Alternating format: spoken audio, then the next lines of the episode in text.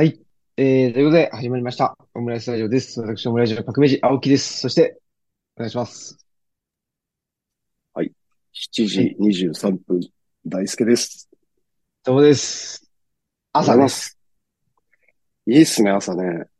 いや、朝いいです。朝いいですよね、とか言って。当初誰も起きてなかったっていう、さ坂本さん以外そうそうそう。俺だけしか起きてんや。で、今も、なおですね、えー、寝て、寝ているのかちょっとわかんないですけど、えー、参加してない、あのー、人もいるよということですけどね。そうですね。まあ、なかなか、でもいいですよね。うん。ちょっとなんていうんですかね、こう、うん、うん、A 六助の気持ちっていうかね。ああ、そうですか。いいですね。生島博士の気持ちとかなんか。ああ。やっぱり、朝。そう、まあそうね、朝。朝やるっていう。いいですね。いいですよ。うん。なんか、はい。頭が働いてない感じが。い確かに確かに。うん。そんなこと、いや、本当今日は、あれですよね。あの、本当はっつうかまあ、いいんですけど、あの、ね、したらいいんですけど、その、内田先生のね、えー、っと、外部館に行って、内田先生のお話を、本当はね、あの、僕と坂本さんと、あの、慎吾くんで、3人で聞いたっていうことがあって、うんうん。先週配信したのかな？っていうのがありましたけど、あのー、で、それの振り返り会をやろうと。うん。いうことで、じゃあ、ね、まあ、日程をみんなで合わせていたんですけど、なかなか合わず、いや、もうこの日ぐらいしかないだ、と。で、この日の朝しかないと。いうことで、設定して、僕もね、でもね、6時半ぐらい起きてたんですよ。で、あ、マジで？もうちょっと、起きてましたよ。起きてて、ほんで、起きてたんですよ。ほんで、次のは、もうなんか、なんてしょうね。これ、不思議なことだよね。いやいや、時間泥棒でしょ、時間泥棒、それ。やられましたね、灰色のとこに。やられた。やられました、ね、はい。寄り添ってきました。寄り添ってきました。はい。灰色の男が。ふっと、ふっと布団の中に。うん。それはね、ただの眠気やな。問いにしてきてね、恐ろしい、恐ろしかったですよ。まあ、あるよね、そういうことってね。縁ですごいなと思いました、やっぱり。いや、縁でじゃねえわ、それは。いや、怖かったなやばいっすね。という、ね。で、申告は未だに、あの、我々のメス、ね、あの、メッセンジャーグループで、えー、既読がつかずという。何、忙しい？忙しいっていうか。泥棒ね。泥棒に、もう完全にやられてしまって、多分もうなんか、あの、監禁されてるっていうことなんでしょうね。大量のとこに。間違いないですね。ねえ。まあそんなことで。えー、まあ振り返り、振り返り会をするか、最近どうっていう話をするか。ああ、そうやな。とりあえず、最近どう的な話で言うとさ、ちょっと一個あって、はい、あのー、この間俺新潟行ってたんですよ。うんうん、そうですよね。工場の祭典っていう、あの、うん、結構もう、どれぐらい続いてんのかな ?10 年ぐらい続いてんじゃない？ちょっと。あ、そんなにやってんだ。はっきりわかんないんですけど。はい。まあ、とにかく長くやっている、あの、多分、うん、いいわゆる工場、まあ、ファクトリーツーリズム的なのの先駆けみたいなイベントでさ。で、燕三条って、えー、っと、燕市と三条市合わせて燕三条なんやけど、えー、3300工場あるらしいね。おー、すごいな。そのエリアに。うん。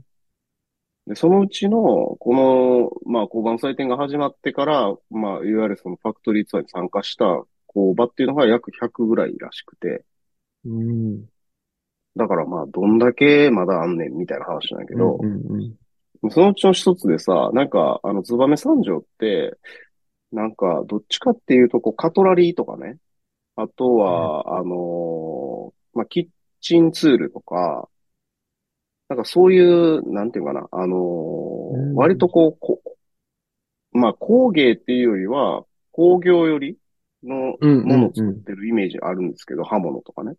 はいはい。でもなんか、一箇所玉泉堂って言って、あの、銅を叩いて、なんかこう、はい形作っていく、すげえ、こう、非常に工芸的な、なんかこう、ブランドがあるんですよ。はい。うん。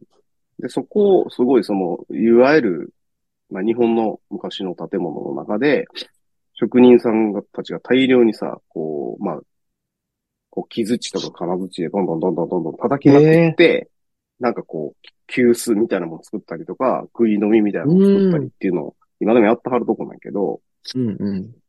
そこのさ、なん、何のポジションっつったかな広報やったか営業やったか忘れたんやけど、なんか女性の方が一人いらっしゃって、うん。で、いや、俺こんなとこから来てんです、とかつって名刺渡したらさ、え、うん。東吉野ですか？ってなって、うん。うん、え？ってなって、その東吉野ご存知ですか？ってなったら、いや、実はあの、ルチャリブロ行ったことあるんです、とか言われてさ、え？え？ーってなって、俺も。うん。そうなんだ。で、白鳥さんっていうね、女性の方で、ああ、で、なんかはいはいわ。かる。わかりますよ。あら、そうなんですよ。そのね、白鳥さんっていう方が、その玉泉堂っていう、まあ多分、あの、燕三条の中でも、まあああ、絶対わ、かったわ。うん、5本の指に入るブランドなんですよ、そこが。ほー。うん。で、なんか、めちゃくちゃ盛り上がり。うんうんうん。で、しかもそこの多分、えーまあ、結構若手のトップみたいな人、山田さんという方も、いやー、はい実はルチャリブロに一度行ってみたくて、とかって言ってて、へえ。うん。で、坂本さんにお会いできるなんてみたいになってさ、うんうん。その、だから、彼岸の図書館をどうやら結構愛読されてるらしく、へえ。一応出てくるじゃないですか、俺も。そうですよ。うん。で似顔絵とともにね。知ってくれてたみたいで そうそうそうそう。まあ、似顔絵よりも男前ですね、なんつって言われてね。本当ですか？本当かな？いやいや、なんでな？そこ即疑いに変わる感じなんでな。あ、そうですか。言われて、言われつつ、すそう、ごい。そう。いや、これはね、俺も結構嬉しくて。うん。新しいパターンですよね。そうやねん、そうやねん。でも多分結構もう今、そうなりつつあるんちゃうかな、世の中は、みたいなんで、俺も結構お面白いなと思って。ああ。うん。まあね。あの、でも、僕とね、鴻島さんの往復書簡も、うんうんうん。もうほとんどその、なんていうんですかね、地方、まああ、地方の、まあ、まあ、ち地方だけじゃないんですけど、基本的にはその個人の、まあ、でやってらっしゃる本屋さんが、あのー売ってくれてるみたいあ。で、うん。それで、まあ、約2000部ぐらい、あのー出ちゃうような世のす中ごいね。うん。になってて、うん。でそれってやっぱり、なんつうんですか、お、都会のね、その、紀ノ国屋とか純駆堂とかの2000部っていうのとはちょっとやっぱり質が違うっていう気はしてるんですよね。ほんまやね。うん。なんだかそれもそういうところに刺さってるっていうさ、そういうところって、その、まあ、行ったらよくわかんねんけど、やっぱりこう、まあ、まあ、伝統というか、あの、非常にこう、手、手作りでね、今でうんもその、人の道具を作っているメーカーやし、ブランドなんやな。そういうとこに、やっぱり勤めてる人とか、そういう活動に結構こう、なんていうかな、心寄せてる人らと、まあなんかこう、つながりがあるっていうか、親和性があるっていうか、うん。それもなんか面白いなと思って。まあ俺らのだから文脈で言うと、それってこう工芸とかさ、なんか最近俺らもブランディングとかつって言うと、大体やっぱそういう人たちと一緒にやること多いんやけど、へえ。うん。なんつうのかな。俺、だから、あの、めちゃめちゃ大きい工場とかさ、なんかわかる？けど、うんすげえメーカーとかっていうのは、なんかあんまりこう、声かかることもないし、俺もそんなに興味がないし。うんうん。うん。なんかそういうこう、ヒューマンスケールじゃないけど、なんかこう、ゆっくりやってるとことやりたいな、みたいなのがあって、個うん人的には。うんうん。だから合うんですよね。まあそこの玉泉堂さんなんかも、そういう意味では、なんかすごくブランディングがうまくいってて、なんかかなり、あの、海外なんかにも引き合いが、そうそうある。まあ、今はもうすごく一つあたりが、まあ、それこそ急須一つで何万円みたいなさ、何十万とかかな、確か。っていう世界の品物になってんねんけど、けどなんかそういう、こう、なんつうの？手手でやることみたいな良さってあるじゃないですか。うん。そういうのをなんかこうデザインとかでお手伝いできたらな、みたいなすごい思いとしてはあるんで、なんかそういうところが重なってくんねんな、みたいなんで結構嬉しかったんですよね、俺。いやーね、うん。嬉しいっすね。そうよ。ええいや、でもほんとね、めっちゃ、なんつうんですかね。東吉野、なんか聞いたことあるな、みたいな。であの、高知のね、それこそ、あの、テルト店舗さんとかね、食べてあた時あ、テに、ルツォ店舗。うんうんうん。そうそう。東吉野ってなんか聞いたことあるな、とか言って、あーとかっつって、なんか帽子かぶってメガネかけた人き来ましたわ、みたいな。近本さんだーとか言って。足りてなくない？かっこいい人って言ってなかっあ、まあ、だ多分いわゆる、多分コーチではそういうことなんじゃないですか。帽子かぶってメガネかけてるっていうことは、やっぱりもうイコールかっこいいっていう、そういう隠語？そういうこう、いスラン隠語グ？なんでしょ？スラングなんですよ。なるほどな。そっか。それはちょっと、ごめんなさい。こう、知識がなくて申し訳ないですね。そうそうそう。そういうとこ、やっぱりねうん。ほどね。僕が出ちゃうから納得、こういうところに。ああ、そっか、そねっか。まあ、いったな、ほら。さすがだわ。でもやっぱりもう、うん、基本的には、デザイン界隈はも高本うんう、大輔を、いやいやいや、いやいやいやいや。もう、まあもう避けては通れないっていう。いやいやいや。でも重なってくるのが面白くない？別にさ、そうですね重ねるつもりでやってないけどさ、あそうそうそうこさ、そう、活動範囲が結果的に重なっていくみたいなのがおもろいなと思って。それ結構良かったなと思ったんですよ、今回。いや、そうですよね。でもなんか、だからその、うんなんつうの、あの、円環がと閉じてっているというかね、一回、確かに確かうん。だススタート地点はね、すごく近いところにいいうんるわけじゃないですか。うん僕、坂本さんずっとなんかね、やってて。でも、うん。で、まあ、おのおのこうか活動、全然違う活動をしていて、で、それがまたね、そう合流すると。いう、そうなのよ。嬉しいですよね。そうよ。なんかね、だからなんか重なってやることがこれからね、増えるっつうか出てきそうやな、みたいなのすごい思いましたね。本当ですね。うん。いや、でもね、最近、まあ、これ言っちゃうとあれなんだけど、あの、み、道のりってあるじゃないですか。道のりに、うん、あうん。の、梅田先生、ね、あの、山岳信仰の、もそうだし、なんか、まあそういう場にお呼ばれすることが、多く、まあまあ、お多くなってきたっていうか、うん、うん。うん、だし、本屋さんにも行って、ね、その、まあ読書会なり、トークイベントなり、うん、うんし。てもらってっていう。やっぱりだから、なんて言ったらいいかな。あの、そ、その場で、ちまあ、トークイベントになんなりで中心になってなんかやるっていうのは全然大丈夫なんですけど、やっぱりその運営っていうのがなかなか大変だなっていうか、大変だっていうか、向いてねえなっていうのはすごく思いますね。なるほど。なるほど。うん、これは、だからね、山岳ですよ。要するに。要するに、一言で言うならうん。一言で言うならね。なかなかだから、そうそう。ねで、道のりとか行ってみると、やっぱりちゃんと道のりに参加したいっていうような人が参加してくれてて、まあ山岳もね、やったらそうなるんだけど、うん。なかなか、なんでしょうね。なんかまあ我々、だから、あ、さっきの話でね、その、うん。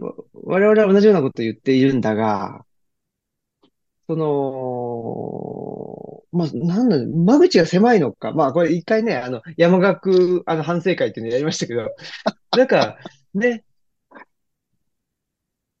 ちょっと、そうね。うん。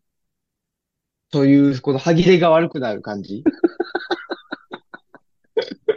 いや、そうなんですよね。こう、やっぱこう、あれちゃうさが二人でやるとさ、なんか、ニッチなとこに行きすぎるっていうか、どういうんかな。うん、ねえやりたいことやりすぎるみたいなのがあるんじゃないですか。あんのかな？だから、ね、その、誰かが、なんか、何、こういうことやりたいんですみたいなところに二人で参加するみたいな方が、ちょうどいいのかもしれないあっていう。あ、ああ、確かにね。うん。そんな気も。なんかだから、いや、もしかしたらフォーマットがもうちょっとちゃうんかもわからへんけどな、山岳は。ああ、うん。そうなのかな？なんかイベント的にさ、捉えてるけど、もうちょいちゃうフォーマットでもいけんちゃうみたいな。試してないやん、俺ら。そういう意味で言うと。うんうんうん、そうそうう。ん。だ無理なくやれるフォーマットというか。うん。うん。そうですねだからそっちとかの方が、まあ逆に言うとさ、山學ノオトはずっと続いてるわけやんか。続いてる。そうそうそう。だからまあそういう続けられるフォーマットもあるわけやん。まあ言うやん。まあそれが山學院かどうかっていうのはまたちょっと置いといて、でも山學って一応名前を冠してるわけやから。そう、あのーまあね、山學ノオトも続いてるし、オムラジも続いてるしね。まあ。もちろん、もちろんル、あの、ルチャリブロも続いてるし、そうそう。なんか、フィットすれば続くんですけどね。うん。だからなんかその、確かにそういうああいうこう、イベント的プラットフォームが向いてないってことなんじゃん。そうか。うん。まあでもなんか年一回ぐらいのお祭りやと思ってやったらなんとなくできそうな気もすんねんけど。うん。まあなんかいろいろちょっと忙しかったですからね、お互い。まあ、特に坂本さんね、ちょっと、まいや、そうっすね。ね、転換点というか、うん。ちょっと生活を見直すという、ことに。なるんですか？うん。まあやってるつもりですけどね、今もね。その進行形で。そっかそっか。うん。まあだからなんか、またやったらいいんじゃないですか、別に。ああ、そうですね。もちろんもちろ。うんん。ね。うん。そうそうそうまあなんか、多分俺らでしか取られへんバー、バーみたいなのがやっぱあるし、あの、乾さんとかもそれすごい言ってくれてたけど、ああ、うん。だから内田先生もそういうこと言ってくれてたような気もするが、なんかその、それこそマナーの話。うんうん。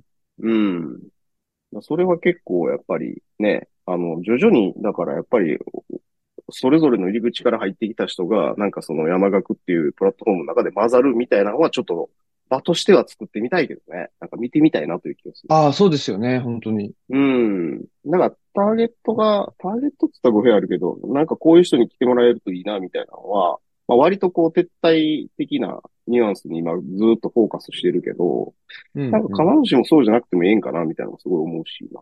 うんうんうん、そうやって思うとその白鳥さんみたいな人とか、うん。うんうん。ね、なんかこう両方のその縁がこう重なるポイントにいる人らが集まってきたらおもろいな、みたいな。そうですね。うん。ね。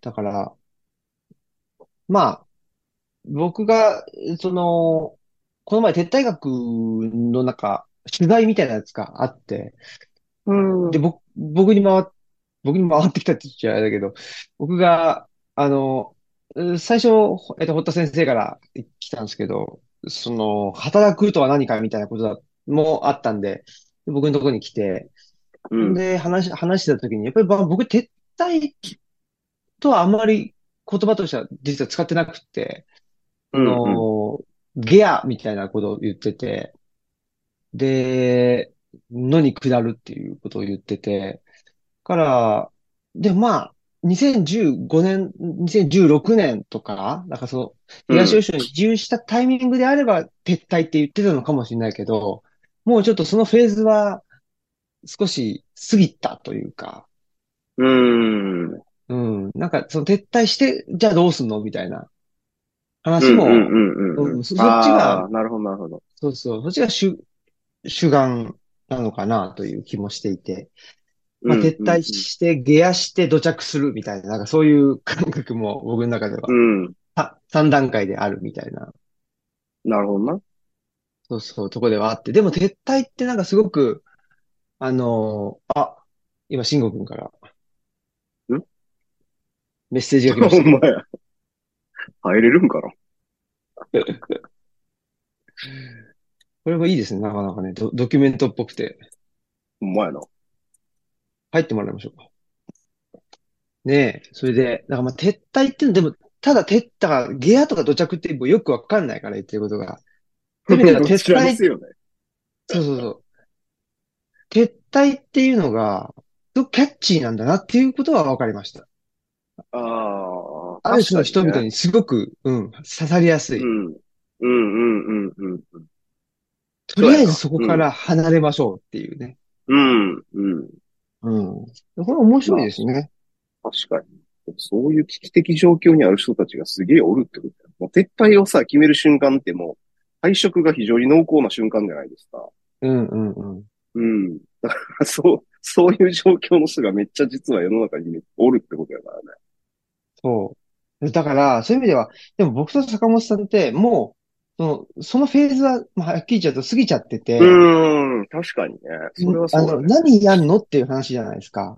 うん。こっから撤退するっていうことはあんまりもう今は見えてないもんね。そういうことそうね。そうそう。だからそういう意味で、うん多分、我々がやってることをそのまま出しちゃうと、そうか、そうか、そうか。っていうことなんじゃないかなっていう気するんですよ。ああー、なるほど。それはそうかもしらんわ。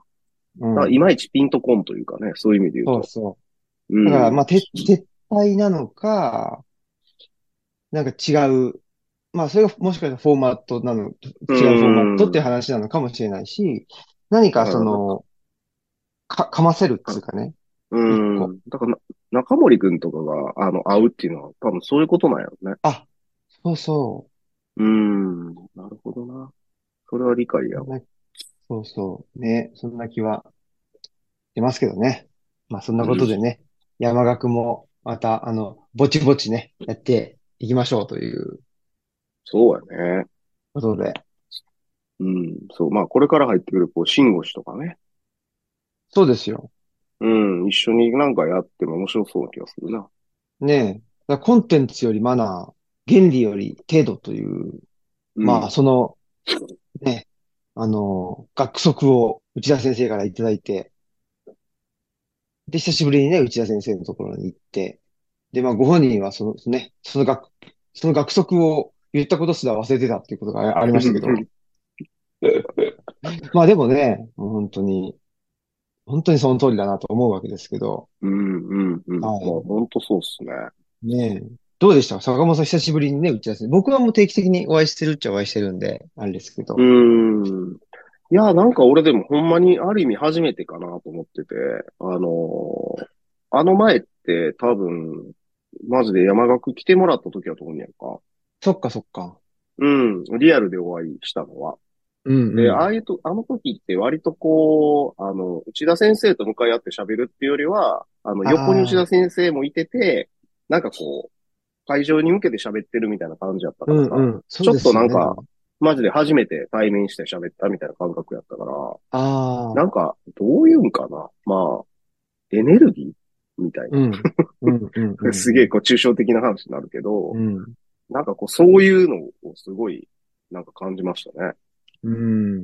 うん。なんかこう、その、まあ、あと、まあなんだろう、声とかもあんのかななんかいろんな部分が重なって、いやー、結構すごい時間やったな、みたいな思ったけど、うん、うん、うん。なんかフィジカルがね、なんかこう、ある、その良さというか、その、うん、なんか、やっぱすごい立体的にいろんなもんを、なんか受けたな、みたいな感覚はあって、うん。うん、うん、うんまあ、日本で言うとその木、木みたいな話？うん。うん、なんやろうな。なんかそれ、すごい、うん。だから、割とこう、言語化すごいしづらいんですけど、そういうのって。もちろん話の内容自体もいろいろね、あの、示唆に飛んでてさ、うん、うん。なんか自分自身もすごい感銘を受けるところも多かったし、気づきも多かったけど、なんかそれ以上に一番印象に残ってるのは実はそっちかな、みたいなのって。うん。結局その場の雰囲気というか、うん。うん。やっぱあれはおも面白いとかすごすごいもんですね、やっぱりね。やっぱあの、武道をずっとやられてるからなのかな。あんまりこう、似た感じの人知らないですね、逆に。ああ、そうですか。うん。不思議やね、なんか。かあの感じ。なんかすごいこう、さ、あの、知識も知恵もある人って、そら、あ、会うことあるけど、みんながああかって言ったらそういうわけでもないなとか思うし。へえ。うん。だからその武道がなんか一個あんのかなと思う思ったね、すごい。うー。うんん。ま新鮮でした。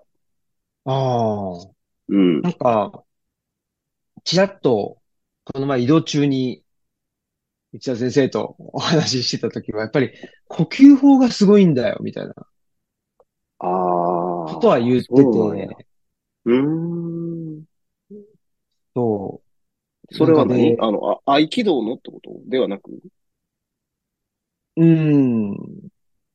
合気道、まあそうですね。合気道、うん。合気道の、そうですね。合気道の中でもやっぱ呼吸法が、まあすごいっていうか重要？あっていうあ。話をしてまあ合気て、って、その気気を合わすってことやもんね。その、そう、言葉尻だけでいくと。そう。で、うん呼吸法の何がすごいかっていうのはすごい言語化しづらいんですけど、ああ、なるほど、なるほど、なるほど。しづらいし、もう言語化だけじゃなくて、なんか多分。分、うん、効果測定みたいなのも、まあ、測ろうと思ったらできるんでしょうけど、うん。やっぱり、うん、その、深く息を吸うとか、ゆっくり息を吸うとか、普段やらないじゃないですか。ああ、確かにね。うん、本当やわ。そういうこそう。で、うんそれによってどう体が変化するのかとか、多分そのん、なるほど、なるほど。なので一朝一夕ではなくて、やっぱりうん、ね、何年、何十年っていうのをそれやり続けるっていう。そうやな。その蓄積やもんな。そう。それで、多分、まあ、み、プラスみんなの前で喋る。うん。で、それも、なんていうのかな。その、なんか台本を喋るわけではなくて、相手がいて、その、相手に対して、まあ、語りかけるというか、ああ、そうやな。うんうんうんうん。そう、そういうことかも、だからほんま。ねえ、それがなんか相まってるんじゃないかっていう気はしてて、そうそう。うんうんイメージっていうかこう、どういうんやろう。なんか語りかけるって確かにさ、なんか言葉だけでは言えるけど、実際じゃあそれってどういう、こう、なんていうかな。いや、やり方って言ったら語弊あるけど、どういう心持ちでやんのかみたいなのさ、あるよね。本気で語りかけようとしてるかどうかみたいな話っていうかさ。そうそうそうん、そその意識やろうね。多分その頭の中だけで持ってるんじゃなくて、本当の意味でその、見えないところでそういうことを、こう、本当に思ってやってるかどうかみたいなところが、まあ結果的にこう、伝わってくるものの質に、なんかこう、跳ね返ってくるっていうかさ。う。うんうん。うん。だからそうそう、そういうその見えへんところでのなんか多分いろんなことが、相当あるなっていうのを感じれる回やったなって感じ。ああ、うん、言語化はだからそうですごくしづらいんやけど、多分そういういろいろが、ああ、なんかあるんやろうな、みたいな。それをすごいこう感じて帰ったって。うんうんうん。だからあ、りがとうございます。あ、だから、聞まあそこえてます？カカメラが、何なんだろう。なんか暗い。ああ、それはもうインクがかかってんじゃないですか。う。あ、そうかもね。それか、もう夜なんじゃない？あ確かに。ああ、あ、これだ汗でついてますやん。物理的に被せてましたね。ああ、マジで、マジなんや。本当にインク被ってました。インカ、インカウスさはい。ん。いすいません。も完全に死んでました。いいですね。う、b ボーイスタイルで。そうちょっと自己紹介だけね、お先にいただいて。そうだ。あもうと、撮ってますんで。え、これ何これ？え？何これって、なんかその、え、これなんかのやつなんですか？なんかのやつですよ。いや、もうあこれ、オムラジですよオムラジでそうだよ。やばいじゃん、じゃあ。完全にやばいやつじゃん。やばいやつですよ。はい。えー、オムラジの革命児、青木新平のいとこの栗原と申します。よろしくお願いします。はい。はい。ああ、いいですね。ねはい。はい。寝坊し、寝坊しちゃいましたね。寝坊しましたね。寝坊、そうですね。もう、はい。完全にしました。だからてか、もう忘れてて、起きようとも思ってなかったっていう。思ってなくて、で、あの、メッセンジャー見て、やっばあみたいな感じですね。そうですね。これ実は、坂本さん、あのー僕と慎吾は、ん過去に一回同じようなことやってて、おっと。そう。あの、ポパーの社内ラジオの打ち合わせを朝、ね、あの、お願いします。やるぞと。そうそう、やるぞっつって、その、あの、アヤソフィアのね、運営の若い子が、おうお願いしますっつって、もう、でも我々もあんまりね、あの、いやもうこの時ぐらいしかないよ、とかって、で、もう、そう、そう、あの、早朝セッティングしてね。なるほどね。でも完全に二人とも寝過ごすっていう。お前やめてほしいわ、もう。まあ今回ね、青木新平はね、なんとかこう、かろうじていけてたけど。そうそうそうそありがたいです。う。ねえ。よかったです。はい。はい。はいじゃあそん、なことでね。いや、何時まで行けんの？でもこれ、何時まで行けんの？え？あ、僕ですか？僕は別に、あのー大丈夫です。もう遅刻した身なので、もう3時まででも 何時まで大丈夫で。はい。大あ丈夫。そうなの？はい。うん。わかりましたまあ、。どうします？はいじゃあ、まあ、半ぐらいまで？そうですね。うん。あと30分ぐらいちょっとね。うん。まあ、せっかくなんでや、りましょあの、内田先生振り返り会というか3人でね、はい。行ってきて。ね。で、今、坂本さんの感想を聞いてたところだったんですけど、はい。うん。慎吾くんどうでした？よかったですね。本当に、あの回は。あの回っていうか、まあ、初めて僕もお会いして、やっぱりこう、直接、ね、なんか本とか読むのと全然違いますよね。あって。あの話を聞くっていうのはね。うう。んいや、ほんとそうっすよね。うん。いやでね最初の入り、最初の入りがやっぱ、一番なんかこうパンチあったかなっていうか、あの、個人的には。あの、学校教育と武道の教育の比較。あうあ、ん。あれなうん、あそこでものすごくやっぱ、内田先生の経験に基づいているものをな、なので、すごく説得力もあったし、評価がないとか、クラスがないとかって、ね、あの、い今の学校教育側で言うと絶対になんかない発想じゃない。でもそれがめちゃくちゃ、あの、教育パフォーマンス、あ、パフォーマンスっていうかね、成熟に導くみたいな、あの、うん。ところがやっぱり、なるほどなというか、で、ま、で、特に思い当たるところで言うと、なんか今、その自分、あの、その、不登校とか、そっち系の方の、あの人たちとも結構ね、あの話させてもらったりとか、まあ、吉田さんとかもそうだけど、それ以外にもいろいろフリースクールとかやってる方たちの話とか聞いてると、ちょっとそこに通じる部分もあって、うん、うん、うん、うん。評価しないみたいな。あ、そうそうそうそうそうそう。うん、うん。で、そうするとやっぱ、なんか人間って少しずつこう回復していくみたいなことがあうんうんうって、で、多分それを本当にずっと続けていった先に、あの、なんか、知らぬ間にこう自分で見つけてみたいなことがあるのかな、みたいなのがあって、でもその評価みたいなのがないフリースクールのままでずっといると、本当にこのままでいいんだっけみたいなことをやっぱお父さんとかお母さんとか思うようになるんだけど、なんか、でもその内田先生が、それ、それ、それがパフォーマンスが高いとかって言ってくれ、言ってくれたというか、そういう経験があるっていうのは、ものすごい発見でもあったし、うん、ああ、確かに確かに。うん、うん。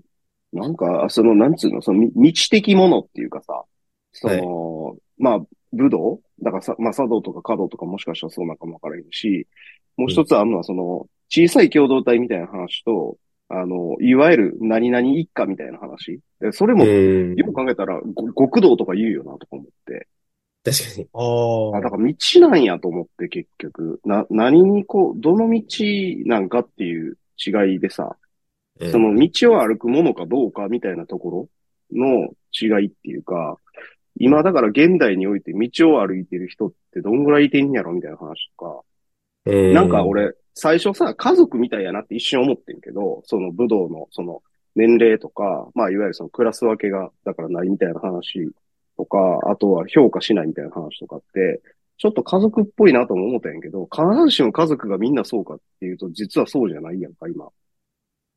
むしろ、やっぱりその、道が大事なんやなと思って、その、ど、どこに行くのかじゃないけど、ど、どんな道を歩くのかじゃないけど、なんかその、うん。その道を、やっぱりこう、とにかくその道に入ってみるみたいなことが、やっぱり大事なんやなって、その家族が必ずしもその道のようになるわけじゃないっていうのは、今まあ現代は特にそうやから、うん。なんかやっぱりその、どまあ、なんとなく全然違う畑から来た人たち同士が、とはいえ同じ道を歩歩んでますよねと。それの前前後とか左右とかっていうその違いだけで、あの、同じ方向を向いて歩いていってるっていうことだけは変わらないですよねっていうのは、なんかこう、お腹に持ちながら歩けるっていうのが、うんやっぱりすごい大事なんやな、いうのは、うん、なんか俺もすごいそ、そこで思ってさ。うん、うん、うん。確かに。道っていう表現がいいかもしれないですね。うーん、うん。ただ、そうやと思うねんな。うん、うん。そうですよね。うん。先行ってるから偉いわけでもなくて、なんか後ろやからダメなわけでもないじゃないですか、道って。別に。うん、うん。うんそれは、その、着くのが早いか遅いかだけの話やし。まあ、着くかどうかもみんな多分分かれへんと思うし、正うん。直。うん。うん。なんかその、道、まあ、そういうことでちょっと、道って何なのかっていう話にも。なるし、で、今の社会だと、道を見出しにくくなってるっていうことなんですかね。うん、うん、うん。それが評価とか、そうそうそう。競争とか、うん。そういうものが前面に出ちゃうと、うん道にはならなくなってしまうっていうことなんでしうょうね。ん。うん。なんかさ、その、道って、もう変わらない、だってまあそのそれぞれの道があるんだろうけど、そのもう変わらない道だと思うんですよ、一本ね。なんか、その合気道とかだったら歩んでいく道っていうのは一つなのかなと思うんですけど。うん。その、今のなんかその世の中で言うと、例えば、えいついつまでに、まあ年収いくらになりたいとかっていうのがあるとするじゃない。そういうのを目指してたら、でそのための最短ルートってどこだっけっていう風な、あの、あ考えていくじゃないですか。で、うん一番な、一番効率的なところを選ぶのが一番いいみたいな、いう考え方だと思うんですけれど、なんかその今、坂本さんと話してた道って、なんていうんですかね、もうずっとそ、まあその道しかないっていうか、最短ルうートとかなんてん。歩み続けていく。で、しかもそれはなんか、あの、具体的な成果物を目指しているっていうよりかは、うん。なんかその自分の成熟のためとか、あの、うん自分自身のためにやってるっていう、う。なんんだろうね。難しいですけどね。いやなんかそう。なんつうかさ、だからうん、こう、歩いてない、歩いたことない道みたいなことなんちゃうんかなと思ってんねんけど、そのさっきの話って効率的に行けるっていうのはさ、もうすでに見えてる道をどれだけ速いスピードで行くか行かへんかって話やんか。確かに。でこ効率っていうのは多分なんか認識されたものに対してだけは言えるけど、うんその、見たことない道を歩くのに効率の減ったくれもないわけで、うんうんうん。それを多分みんなで歩いていってんやと思うんだよな。おそらくは。その、いわゆるさっき言った道っていう世界って、うん。その、過去は振り返ればすごい長い道のりはあんねんけど、うんその今からその先の未来に対してっていうのは多分見えへんとこにちょっとずつ見出していってる。みんなで、うんみたいなイメージやから、だから優劣も減ったくれもなくて見えへんから、でも、その、見えてる道を行くって話になってくると、確かに何で行くとか、どんな方法で行くとかさ、うん。どうやったら最短になるの？みたいな話。これはまあ論じれるわけで。うん。だから、もしかして違いがあるとすると、その、そういう、その、認識されてない世界に見出そうとしてるかどうかみたいな違いは、もしかしたらあるんかもわからへんな。行ったことないとこに行こうとしてるっていうの。確かに。あと、その、死は言われたみたいな、あの話あったじゃないですか。東アジア。あれな、あれな、あれ面白かったな。だからその、方向はあって、でも歩んでる人たちはみんな認識はしてない、体感はしてないけど、でもどうやらこっちらしいみたいな。それを信信じることしかできないから、そこに向かって信じて歩いてるっていう、そういうことや未知、な。でも、ではあるっていう。うんう。うん、うん、うん。でもそういうものって本当ないですよね、今。うん。ないのよ。だからそういうのが。なんか、あ、ある世界の中でのその、なんていうかな、じ時短というか、合理化っていうことにはすごい長けてるっていうか、そういう技術をたくさん教わるっていうイメージ。うん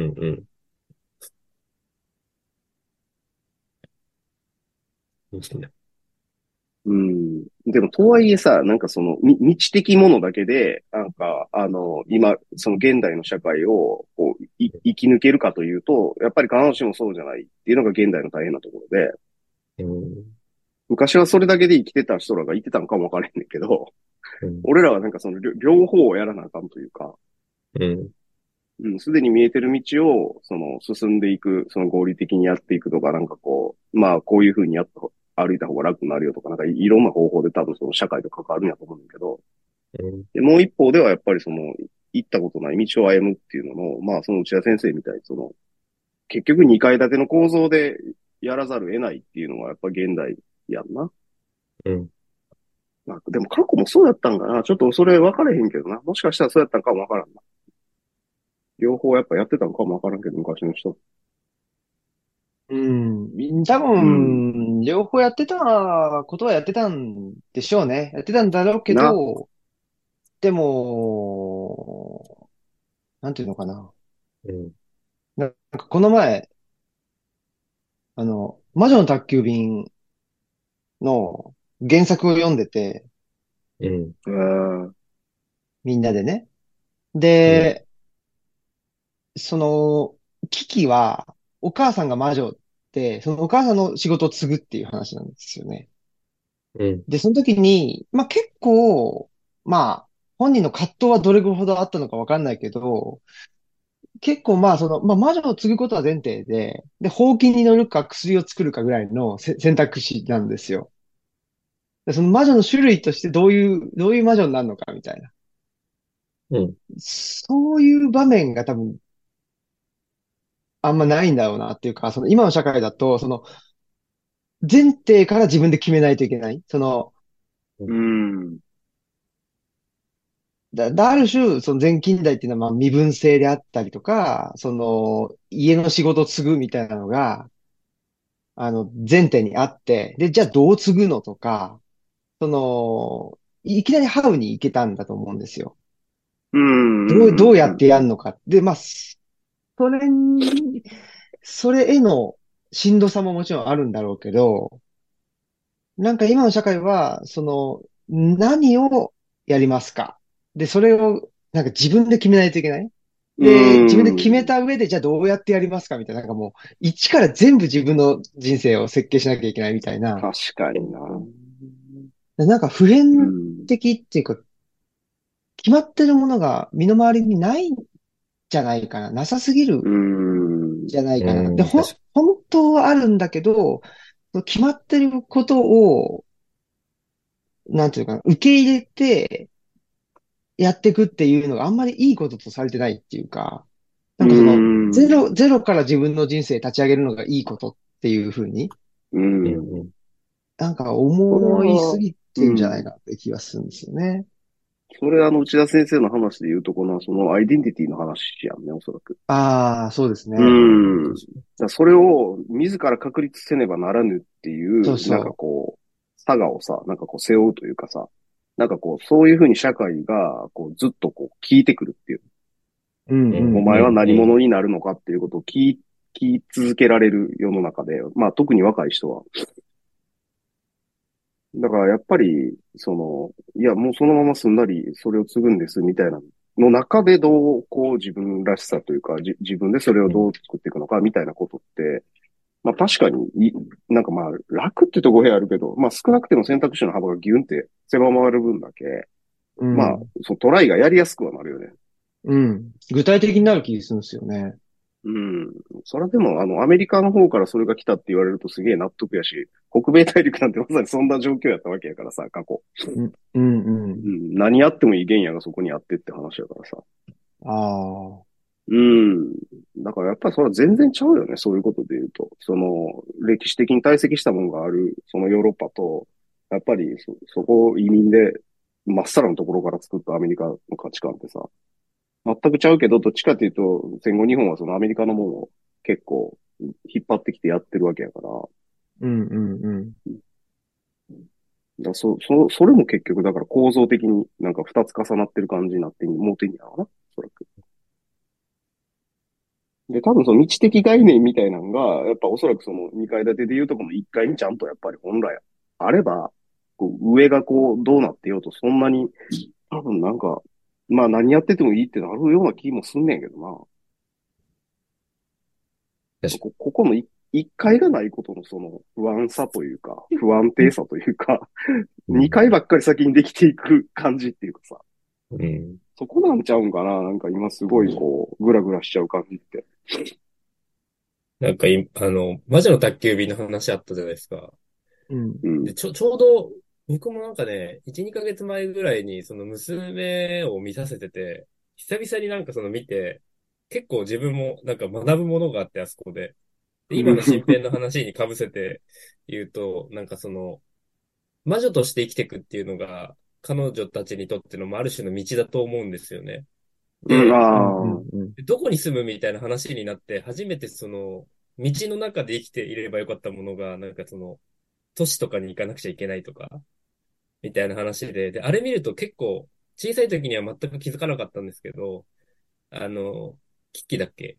キキが、その、まあ、トンボとかが住んでるさ、あの街に行ったら、めちゃくちゃ周りの人たちに冷たくされてさ、うん。なんか目線も合わせてくれないし、車がビュンビュン走ってて、みたいな、なんかその、人間と人間との関わりみたいな、今まで自分が感じてたものとか、あと自分がこう追求してた道みたいな、魔女として生きていくみたいなことをみんなにこうし無視されるみたいなさ、ああ。うん。なんかそういうなんか描写があって、それで、でもなんかそのパン屋のおばちゃんになんか見出されてさ、でもそのパン屋のおばちゃんも、なんか、魔女としての能力の中で、自分がやってるパンの中の宅急便をやってくれるんだったら我々にとってもありがたいみたいなさ。うん 確かに、確かに。そう。だからその資本の原理の中と、そのなんか道で鍛えた能力の交差点みたいのを見出してくれう。る。うんんうん。なんか、あ間の人っていうか、なんか、っていう、あの、どそうそうそう、感じがあって。だから、1階2階で言うと多分1階部分がその道、まあそもそもそれがない人もいっぱいいると思うんだけど、何かね、こう自分の信じる道、それがなんか昔から続いてる職業みたいなものなのかもしれないけど、それをじゃあいざ、あの、と都市っていうか、そのし今のその地方の。原理がこう、そうそうそう。ショーの社原会の中で、あの、やろうとすると、誰もが一度なんか、全然違うんだけどっていうか、あの、うん落ち込んでしまうみたいなね、理。うん。うんの。があって。でもなんか、それを助けてくれる優しい、あの、パン屋のおばちゃんとかトンボ的な人と出会える、出会えたり、そういうのを掴んでいくと、なんか、うまいこと融合していく力にもなったりとか、ね、したり。だからなんか、なんていうんですかね。わかんないですけど。まあ、このアイデンティティみたいな、タコツボに入るみたいなのもそうかもしれないけど、うん。人との出会いとかそういうもので、収まるとこに収めていくみたいなこともね、なんか、ううんん。ありそうですよね。うん。そうね。うん意外にすごい話やったんだなっていうね。うんうんうんうん。なるほどな。確かにそうやな。ね、昨日だから、あのーたまたま、吉田さん？ダダさんと話したときに、そうそうそう、話したときに、やっぱりね、と、ポパーの話にもなって、その、やっぱり、まあ、ダダさんとしてはそのビジネスの人間なんてもう信用しなかったけど、まあ、その、その、ポパートだったらできるんじゃないかっていうふうになんか思えてるみたいなことは言ってて、うん。そういう意味ではそういう交差点の人の大事さっつうかね、うん。いや全員がそれすごいあるな。うん。ね、その資本の原理だけで凝り固まってるわけでも多分本当はないんだろうけど、うん。でも、いや、商売っつったらね、いや、その、なんていうのかな、いかに合理的に効率的にあの、やらないとダメでしょみたいな、なんかその、それをもう鼻から信じ込んじゃってると、なんかそういう、なんでしょうね。い、まあ、異業種というか、他の、なんか、外からの人を受け入れる余地もなくなってしまい、まあ、どんどんタコツボ化してしまう。まあ、これ別にビジネスだけじゃなくって多分、どんなジャンルでもそうだと思うんだけど、なんだろうなと思うから。まあ、でも、やっぱりすごく思うのは、その、村に住んでて思うのは、めちゃくちゃ、ね、まあ、これ坂本さんも多分いろんなところで言ってると思うけど、あの、めちゃくちゃ尖った専門の、あの、知識とかっていうよりも、なんかどっちかというとその丸みを帯びていく方が大事っていうか、そのなんかあの、六角形の、その能力グラフみたいなのがあるとしたら、それを、なんか街だと尖らせていくっていうのが大切って思われてる気がするんですけど、なんか村だと、どっちかというとね、なんかこの、まあ、まあ、丸みを帯びて、で、どっちかというと、挨拶がちゃんとできるとか、の方が大事みたいになっていくっていう。それは面白いな。って。なんか、一回の話結構多いと思うねやんか。うん、こう村的場所による評価って、一回部分がちゃんとあるのどうなのっていうのをなんか見定められてるというか、うん、まあその、まあ礼儀作法みたいな話なんて多分未知の世界では必ず絶対教わる、まあ教わるというか、まあないと多分やれない世界だと思うねんけど、あなたどうなの？みたいな。それ、うんうんうん、それがあれば、多分別にその特別な能力がなくたって、やれることは実はいっぱい転がってて、うん、でそれをやれば、まあ、なんとかその、ね、あの、そんな共同体として生きていけるっていうのが、多分こういうエリアの、その、もともと持ってた、なんかこう、ベーシックなインフラやと思うねんな。だそれは結構違うよね。だから確かにそう言われるとさ、そのパラメータはもう、あの、偏ってるよりは、まんべんなく、ちっちゃくてもいいからまんべんなくある方がいいっていうか。うん。うん、そうそう。まあ、言ってしまうと、まあそもそもその、そういうパラメーターとかじゃないっていう話なんですけどね。まあ、そうやな。確かに確かに。そうそう。だけど、やっぱりね、まあ本当に、この前のね、内田先生の話とも、本当そうで、その、なんていうの？そういう、じゃあ、あなたは何がやりたいの？で、それをやりたい、それで食っていくためには、このパラメーターをこれぐらい尖らせないといけないんだからって言って、でこのパラメーターを尖らせるためには1年、1年で言ったら365日しかないんだから、みたいな、そういう発想じゃないですか。確かに確かに。いや、どんどんそれを逆算していく欲し、欲しがってるやん、みんなが。んで。いや、あなたこうやったら、このパラメータこういうふうに伸ばしなさいよって言われたがってるっていうか、ああ、それやったらいいんやってなって楽になるみたいな感じがずっと続いてるイメージでさ、なんか道的なもんってとにかく、あの、遠く見えない彼方に行くんだ、だけを言われるみたいな話あとは、あとはおのおので歩いていくぞみたいな。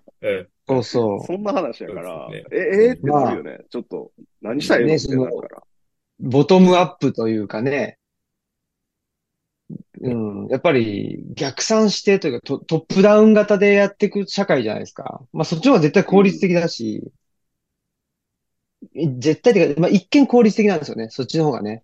あの、社会の中で、その、今の、その、まあビジネスであったり、なんだり、今、あの、ある社会の中で、えっと、お金を稼いで生きていくためには、そっちの方が多分、あの、効率的なんでしょうけど、でもやっぱり人として、もうちょっと長い目で、ね、あのー、充実した生を送るためには、どう、み、道的な、道を歩むっていう方が、うん、実は、まあ、中長期的に見たときに、合理的だよっていう、ことなんだろうな、ね、うんうん、そうだな。その時間？そのススコープしてる時間の違いっていうのは全然あるよね。全然違いますよね。うん、合理的に立ち回れる時間ってめっちゃ短いっていうか、なんていうかな。その、み、短いゴール地点で良ければ多分、そ、そのやり方が一番合理的やし、見えてるところに早くたどり着く方法としては優れてんねんけど、やっぱ長く見えへん方向に歩いていこうと思ったら、そのやり方してたらもう、ほんましんどいよね。そう。だから本当、なんていうかなと、理っていうことですね。合理的な理を、理を、うん。理とは何かっていう、うんう。ん。理をどこに、ねえ、まあ設定するかというか、うん何と思うかによって行動は変わってくるんでしょうね、本当は。う。うんん。うん。確かに。いいや本当あの青木し、うんううんん。あ、どうぞ。なんかその教、教育の範囲、どこまで何するかみたいな話で言ったときに、その道の部分だけの学校みたいなことが、まあ例えばその、あの、外風館とかだったりするわけじゃないですか。もちろんなんか、うんあ合合気道っていう、まあ一つのテーマっていうかお題目はあるわけだけど、うん。なんか、本当にそういう、うそういう学校っていうか、あの、教育集団みたいのが、もっともっとたくさんできて、あの、そういうところをメインの学校として通ってた子供たちが大人になった時に、なんかどうなったのかみたいな、なんかそういうものをちゃんとこう、社会全体で、あの、蓄積していきたいですよね。うん。うなん。今はそれ内田先生がそうだと言ってるわけだけども、うん。で、それはものすごく、あの、あの、新しい発見だし、なんかいろんな人たちになんか勇気を与えてくれることなのかなとかって思うんですけど、それでなんかいろ、い今までとは違う教育のあり方とかを実践していって、うん。いきたい。行って、10年、20年した時にその子たちがなんかね、その、別にこの2回部分なんて教えてないんだけど、自ら、うん。あの、やってって。で、もちろんいろんな苦労はあるけども、なんか自分でこう道切り開いてったかとかね、なんかわかんないけど、うんなんか、うん。人にこう、助けてもらえたとか、なんかそういうね、なんかこととかの方がもしかしたらあんのかな、みたいにちょっと思ったりしますけどね。2階の部分ばっかり教えようとするじゃないですが、うん。こんな気がしなんました。かでもやっぱ道、道的ものは、その、今、すでにすごい堆積しているものがあるじゃないですか。歴歴史の文脈の中で堆積した道が何個かあって、やっぱその本流からやっぱまず大きく引っ張ってきた方がやっぱいいんやろうな、みたいなの俺もすごい思ってて。だから、その、まあ、武道にせよ、なんか佐渡にせよ、華道にせよ、みたいな。だからやっぱそれをなんかこう、一旦形式的であれなんであれなぞってみること大事なんちゃうのかな、やっぱり。うん。うん。なんかそう、そのフォーマットじゃないと伝わらんことあんのちゃうかな、みたいなすごい。思ってて。っていうのは、なんていうかな、その、茶道でも華道でも弓道でも何でも剣道でもいいからさ、とにかく、その、うん道のその道のとこだけ抜きましょうってやるのは、結構う、ん。やっぱ難しいんちゃうかなと思ってうん。て。な、なん、何らかのその行為を借りてることが大事なんちゃうかなと思うん。うん。うん。それは何でもよくて別に、それは剣であれ、花であれ、お茶であれ、みたいなさ。そうんその、その行為を借りた中で学ぶっていうことの重要性っていうか、うん。その、うん。学ぶために集まってるわけじゃない、ないじゃないですか。うん。そ、そこ、そこやと思う。その、それをずらすことの大事さっていうか、うん。なんか、学ぶために集まってるってなる、なるのが、なんか結構、なんていうのかな、と、閉じるっていうか、うん。うん。確かに。なんかそ、学ぶってなっちゃうとね、将来役立つのとかっていう話に そうそうなっそうそうちゃうからね。なんちゅうの、そうそう、そこをずらしてる。だから、まあ、オフィスキャンプとかでもそれすごい、あの、もともと意識してたのも、そういう部分があって、なんていうかな、あの、い移住定住施設ですって言うと、来れない人っていうか来ない人がいるんですよ。うん。でも、そういう人たちが本質的に移住とか定住に向いてる場合ってすごいあって、うん。だから、コワーキングスペースとか、まあ、カフェとかって言ってる方が、あの、じ自分たちのもんだって思いやすいじゃないですか、そういう意味で言うとう。ん。うん。うん。うん。だから、あの、多様な人が来る。で、結果、村に興味持った人が移住するっていう話で、うんで、これをなんかこうミスリードして大体その行政とかがさ、移住、定住相談窓口ですとかって言っちゃうと、もう途端にその来ない人がどんどん増えて、で、むむしろなんかその、その、それを目指す人だけが集まってくるから、なんか、け結果タクツボ化していくみたいな。うん。なるほど。だからなんかそ、その、フォーマット、うんなんていうかな、その、前のそのインターフェースをどう作るかみたいな、すごい実は重要なんちゃうかなと思ってて。だから、青木くんらが図書図書館を標榜しているが、実はあの活動家の拠点であるみたいなさ、なんか、わかるんけど、うん。そういうとこあるやんか。そうそうそう。図書館やりたいわけじゃないですからね。うん。うん。それをだからな、うんなんというのかっていうのを、なんかこう、すまあそこが一つの社会の接点でもあんあんやと思うんだけど、うん。で、その中にこう、み、み、未知的ものをどう忍ばせるかみたいな話なんちゃうかなと思うよね。確かに。うん。あれですよね。A 面と B 面ですね。その、そうそうそうそうええまさに表向きはだけど、裏側の方の B 面の方にちゃんと未知的なものを忍ばせて、うん、うん。かみたいなね。うん。まあ、だから、ある種の宗教的なもんだと思いますけどね。うん。道っていうのはね。その、人間界にはない、人間界には存在しないっていうか、ああ、なるほどまあ、ね。よ、り、うん、うんより大きなものとか、より、うんうんうんうん。まあ、だから東洋的に言うと多分そ、天になるんでしょ？うーん。西洋的にはね、と神になるのかもしれないけど、うんうんうんうん。なるほど。天っていうね。ものがうん。背後にあれば、おのずとそれは道になるということなんじゃ。ないですか？いやー、いいですね。あ、おのずとなるじゃないですか、これ。おのずとなる。うんおのずとなっていくってす好きでしょ？その、いやー、好きよ。東洋東洋の人、東洋の人って言っちゃあれだけど。うん。でもすごくよくわかる、ようんくわかるんですよいやいやいやね。そうそうそう。でもうんほんまそ、うんそれをどうこう、なんていうかな、こうフフレームとして、こう、うん補助するかっていうだけの話で。いいや、だからね、そのね、その、なんていうのかな。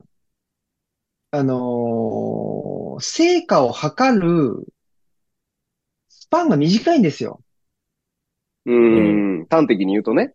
うん。だから、うんその、まあ、内田先生もね、おっしゃって、まあ、その教育っていうのは時間がかかるって言って、僕らからしたら、例えば、小学校6年間で、ね、成果が出なかったら、じゃあ、中学でとか高校でってなるけど、多分そんなもんでもなくって、もう20年、30年とか、うん。うん。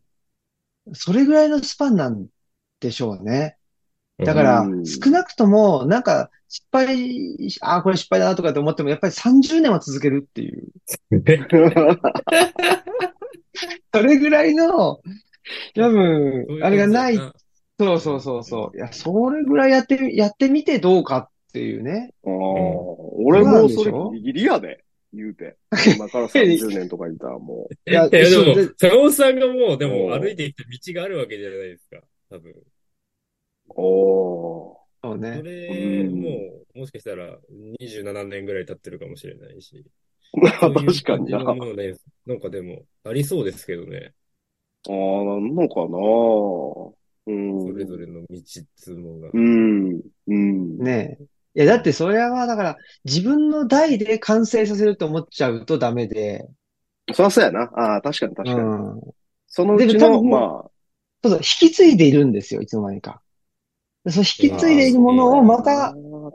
次の世代に渡すっていう、うん、そこそこ、うんそこ結構重要ポイントやと思う、俺も。引き継いでる感じっていうのを、なんていうんかな、あんまりこう、良しとしてない、こう、雰囲気っていうか、なんかオリジナリティっていうかさ、なんていうの、その全く新しいものを生み出すことが、社会にとって大事であるみたいな風潮がさ、ちょっとなんつうの、強すぎるっていうの。うんイノベーションが、みたいなこと言いすぎるみたいなさ、うん引き継いでんのダサいみたいな、なんつうのうん、あるやん、その感覚。うん。引き継がんと新しいことばっかりやるってそれ無理あらへんみたいな話やんか、言って。うん。で、それが全然ちゃう何が無理があるか星言ってるわけちゃうやんから。ったら、いや、だって、でもみんな勉強したりなんかして引き継いでるじゃないですか。でそれを、本来はね。そうそう、本来はね。だから、なんていうか、隠してやってるから、みんな。だそこに嘘があるわけでしょうん。で、嘘があるとやっぱほ、なんていうか、なんか、ちょっとダサい、ダサいっつうか、不格好に見えますよね。うん。でそれで、そうじゃなくて、もう全然嘘つかず、ね、そのままやった方が、その、何？耐久力はある気がするんですよね。耐久力っていうかな。うん。嘘ついちゃうから途中でなんか、ほほころびが出てきて、うん腐っちゃったりとか、なんかこう壊れちゃうんだけど、そうじゃなくて、いや、そりゃ、それだっていいものがあるんだから、それ引き継ぎますよっていう、なんか堂々として やった方が、うんうんうん。うん、いい気がするっていう。うんうん。まあそうっすよね。本当に。でみ、ね、なんかその、だから、確かにね、その科目とか、あの算数とかもそうだけど、いろんななんかこう、暗記しなくちゃいけない公式みたいのがあるわけだけど、でもそれはあの、ギリシャ時代にピタゴラスとかが、なんかめちゃくちゃそそう。の、あの、宗教的に探求した結果として、そのプロセスがあって、まあその公式みたいなのが導かれてるんだけど、でも、そ、これが、ピタゴラスさんがなんかこういう風な考えでもってこうだったんだとかっていうのは別に話さないし、うあのさ、ん。まあそれがなんか無駄だと思われてたりとかね、して、実は人類のなんかこう、蓄積うん。うん。うん。っていう認識はないですよね、そこにはね。うん。そうそうそうだからでもめっちゃ大事やな。そうそう、本当は教えるべきはそこなわけじゃん。そこなんだろうね。ほんまそう本当はその人のなんか魂っていうかね、何をう目指して、んういうことやっていや、ほんまそれ、ほんま。まそれ。うん。ゼロが、ゼロが誕生した瞬間、やばくないみたいな話じゃん。確かう。ん。ないがあるってどういうことみたいなうん。それおもろいよな。そういうの絶対、そういうのちゃう？もしやっていくとしたら。うん。うん。だからこう、なんていうの？あのーなんていうかこう、ど、み道しるべを教えるんじゃなくて、その歩いてきた人のスピ、スピリットというか、どんな思いで歩いてきたんかみたいなところの方がむしろ重要っていうか。うん。そうなんですよね。だから、まあその時にまあ僕としては、なんかね、この前、その、哲学対話っていうのをやっていらっしゃる哲学者の方、まあ結構いて、うその人ん。のその話を聞いてた時に、そまあ哲学対話の人もそのそもそもっていうのを問い直すわけなんだけど、うん。で、僕もそもそもって問い直すんだけど、うん。なんか結構その哲、あ、哲学じゃないんだな、と自分がやってることがね。思ったのは、哲学ってその、その概念というか、その言葉自体を問い直してみんなで考えるんだけど、うん。僕は、うん、どっちかというとその、んなんて言ってるのかな。その言葉がなんでそういう意味で使われ始めたのかっていう、その時代背景をやっぱりすごく気にしちゃう。歴史的なアプローチというか。うんうん。そうそうう。んあ、だから、そうなの。あ、だから自分、あ、やっぱり歴史に関心があるんだなと思ったね、自分がね。うんうんうん。確かに。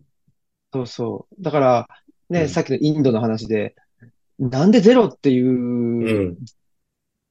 概念が生まれたのかって言ったら、多分その時代に何かうんうん。そういう、まあね、意味があったんでしょうっていうね、うん。ことだし、まあソクラテスがなんでそんなことをね、やり出して、で、で、なんでそのソクラテスの弟子のプラトンが、あの、鉄人政治とか言ってうん。言い出したのかとか、やっぱりせ政治は政治家がやるべきだとかって言い出したのは、やっぱりソクラテスが、その民間で政治をやったときに、うん。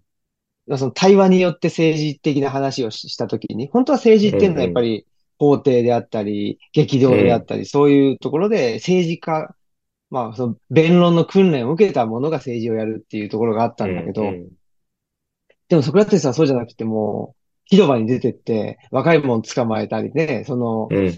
なんか知識人みたいな人捕まえて、これってどうなん？みたいなことを聞きまくった。その結果どうなったかっていうと、何？と毒灰を飲まされて死んでしまったっていう。だから、プラトン的にはそれがまあ一種の成功例でもあり、失敗例でもあるっていう。確かに。それを経て、やっぱり、まあやっぱり政治はうん専門家がやるべきだよね、みたいな話になっていくっていう。そういうことだよね。うん。でそういう、だから歴史的なアプローチで、なんかそこに書いてあるさ、あの、文字を読んでさ、うん。これはなんか論理的にはこうだとかさ、なんかそういうアプローチとは全然違うじゃない？ちょっと違うんだよね。ちょっと違う。なんか例えば、あの、あんのが、あの、論語でさ、孔子がさ、15にして学を志し、30にして立ってみたいなで、40にして惑わず、惑わず。60にしてなんかよくわかんない、もう最強みたいなよくわかんない。70にしてみたいな、あ、あ、あるじゃない。あるある。で、なんかそれを、あの、そうだから講師さんがどういう人生歩んできたかみたいなのがあって、で、そのなんか歴史的なか形で言うと、なんかその話っていうのは、なんか普遍的なあの話っていうよりかは、講師さんの人生の中で出てきた、その自分の考えみたいなものでしかないものなんだけど、うんなんかそこにさ、こうなんか発達心理学的な観点でとかさ、ちょっとよくわかんない、そういう、まあ、哲学っていうかなんかそういう感じでやってっちゃうと、あの人歩、ね、一人歩きしちゃうみたいなね。そうだよね。それやばいよね。ある気はしますよね。うんうん。あるある。やばい。だって、で、まあ、し渋沢栄一とかさ、論語とそろばんって書いててさ、うん。相当資本主義的に論語を読み替えてるっていう話が。確かにね。でもまあ、それはそれでよくって、だからその、渋沢、渋沢図論語なわけじゃん。うんうんうんうん。だから本当は、なんとか図論語っていうのがつくべきなのよ。その時代時代によって。うんうんうん。そうだよね。2000それ、うん。20に2020年度版論語とかさ、うん。本当はそれで再解釈し直せるっていう、それぐらい耐久力があるっていうのがん。古典なのであってねそうやな。うん。いや、それとさ、道の話は割と似てんちゃう？だから、いやめちゃくちゃ似てますよ合気道やし、そう何々図茶道にどうやっていくかみたいなのがさ、新たな道になっていくわけでさ、結局。うん。本当そそう思います。の縁も竹縄なんですけど、そろそろ抜けんとあかんくなっちゃって。どうしよう。そんなことで。え、また大丈夫ですか？オーナー譲ってもいいですけど。いやいやいやこの感じで、じゃあ一旦はい終わっときますか？はい。もう、オーナーは坂本さんって決まってるんで。確か やめとけ。はい。そんなことで、はいはいまた、ね、し喋りましょに。はい。すいません。ありがとうございました。やりましょう。でした。ははい。じゃあね失礼しますさよならさよなら。